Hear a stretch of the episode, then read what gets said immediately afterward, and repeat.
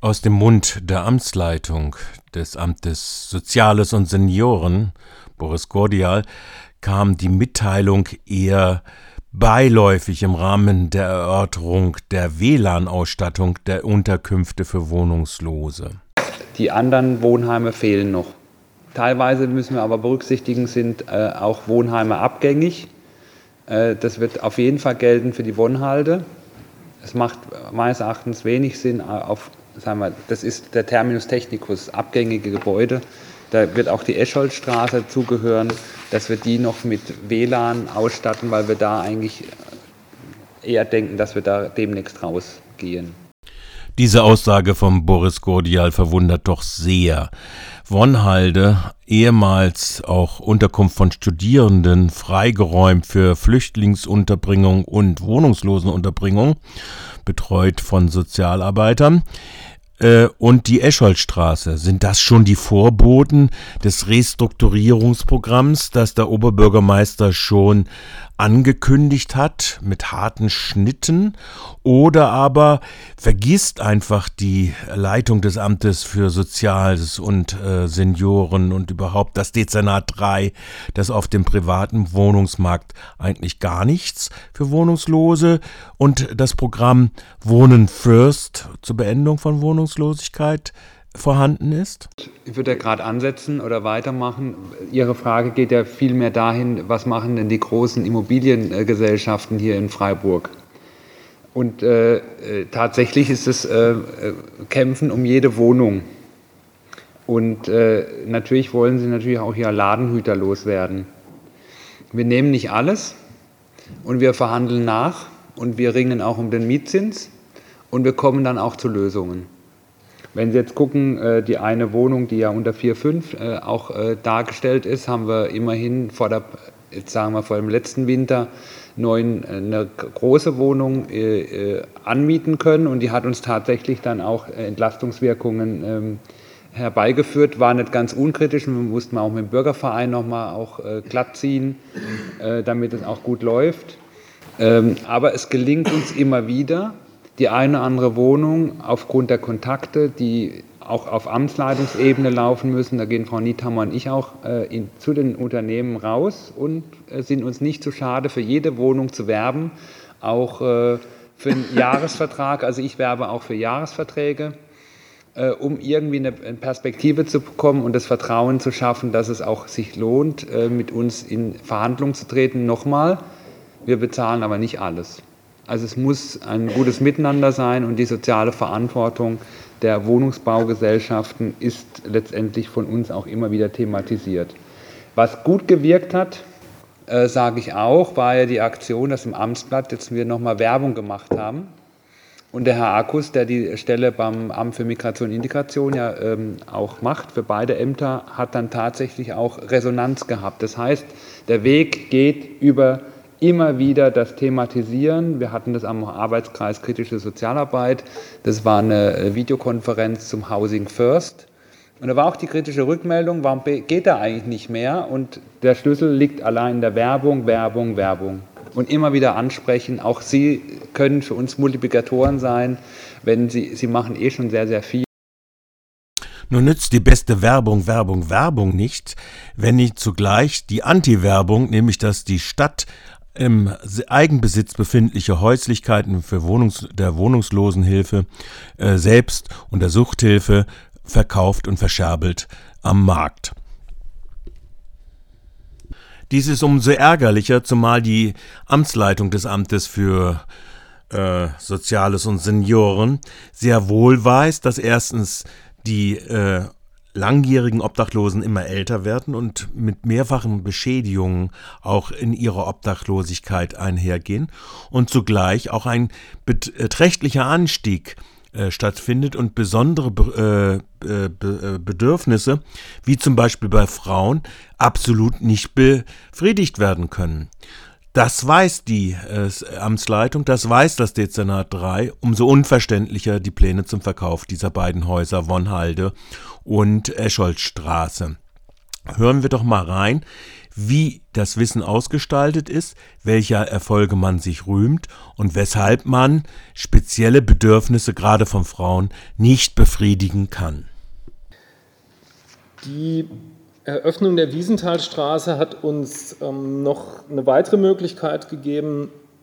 Und zwar haben wir einmal neben dem Rückgang bei, bei den Gesamtnutzerzahlen haben wir auch 20 Plätze für, ähm, für die Personengruppe der Personen mit Multiproblemlagen ähm, er, eröffnen können. Also wir sind dann von 100 auf 120 Plätze ähm, runter ähm, raufgegangen.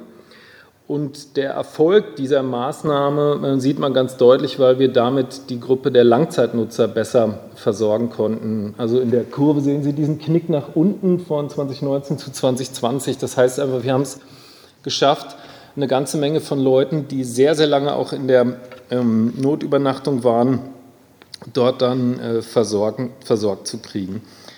Wir haben es mittlerweile in der Notübernachtung wirklich mit einer Gruppe von ähm, schwer vermittelbaren Menschen äh, zu tun. Das haben wir auch schon ein paar Mal gesagt, eine Kombination aus Suchtfolgeerkrankungen, sozialer Desintegration, chronifizierten psychischen Problemen und auch dissozialem Verhalten. Und das ist auch in den Wohnheimen nicht immer ganz einfach zu handeln.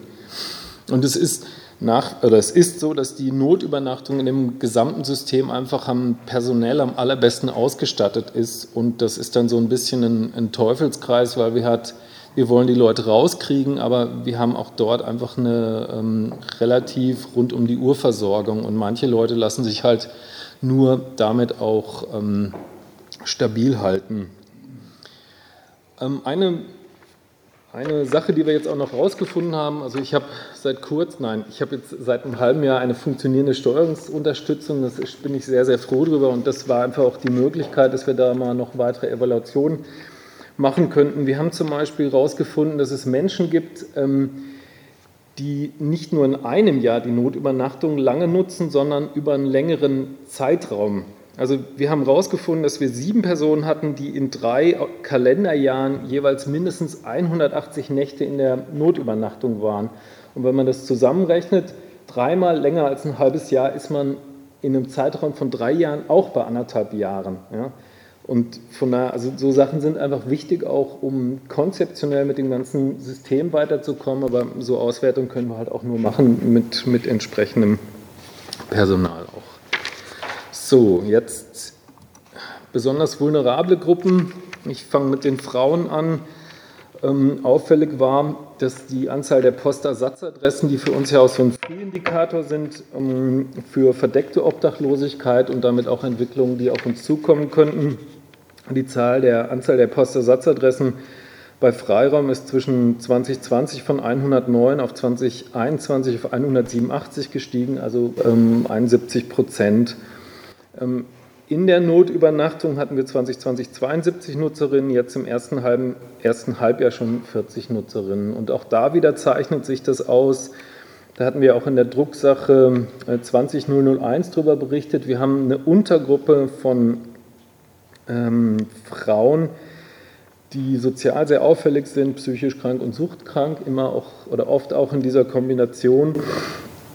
Und da muss man dann halt wirklich gucken, oder muss, letztlich muss man sagen, in dem jetzt bestehenden Wohnheimsystem sind wir weder räumlich noch personell ähm, darauf äh, entsprechend ausgerichtet und das wiederum führt dazu, was ich auch schon gesagt habe, dass die, diese Frauen dann leider sehr oft in der Notübernachtung ähm, bleiben müssen, weil wir sie in den Wohnheimen nicht adäquat ähm, versorgt bekommen. So der Leiter der Fachabteilung 6 Heidemann. Also nochmal. Die Wonhalde und die Escholstraße sollen offensichtlich aufgegeben werden, aber es besteht gar kein räumlicher Zusammenhang oder keine räumlichen Kapazitäten, um spezielle Bedürfnisse einer steigenden verdeckten Obdachlosigkeit und einer steigenden Anzahl von Nutzungen durch Frauen mit multiplen Problemlagen äh, gerecht zu werden. Das kann es ja wohl nicht sein. Oder, Frau Hegele, zur Praxis des Freiraums nochmal? Stärken wollen. Zum einen war ja unter 2.33 zu den Frauen nochmal die Thematik der äh, mehrfach belasteten Frauen und der Notwendigkeit, dass die nochmal einer spezifischen Unterstützung bedürfen. Das möchte ich einfach aus unserer Sicht, aus der Praxis nochmal sehr, sehr bestärken. Das ist wirklich so, dass wir wirklich auch durch Kooperation mit anderen Einrichtungen in der Stadt oder Diakonie intern äh, uns da sehr, wie soll ich sagen, darum bemühen, äh, da was anzubieten. Aber da müssen wir wirklich äh, meines Erachtens einfach nochmal nacharbeiten und wirklich genau für diese Frauen Konzepte entwickeln. Da gibt es auch schon Ansätze, aber das möchte ich einfach noch bestärken. Der Bedarf ist wirklich sehr sichtbar und greifbar vorhanden. Äh, dasselbe auch zu Past, das wurde ja auch beschrieben. Das finde ich ganz toll, dass wir endlich genau diese Brücke zwischen einer Wohnungslosenhilfe und einer Hilfe äh, im sozialpsychiatrischen Bereich so gut bearbeiten können äh, und wünsche mir auch, dass wir da einfach gut im Blick halten, was nach Projektphase mit dem Thema und mit der Arbeit dann passieren kann. Äh, ich hatte mir den Punkt auch mit den Postersatzadressen einfach noch kurz draufgeschrieben, weil das ja aus unserer Arbeit kommt äh, und ich auch noch mal speziell nachgefragt habe, was heißt denn das? Äh, wofür steht denn dieser ganz starke Anstieg in den Postersatzadressen im Freiraum, also in der Tagesstätte für die Frauen? Ähm, es ist so, dass dadurch, also im Moment noch keine klare Aussage getroffen werden. Vermutet werden aber Corona-Auswirkungen. Das war vorher ja auch bezogen auf die jungen Menschen genannt, dass viele aus prekären Arbeitsverhältnissen im Moment rausfallen und damit auch Wohnungen verloren gehen. Und das zeigt sich, das hat Auswirkungen. Das ist im Moment die Vermutung. Ähm, Gewalt als Ursache ist im Freiraum natürlich immer im Blick, wird jetzt hier an der Stelle aber nicht als so eine massive Steigerung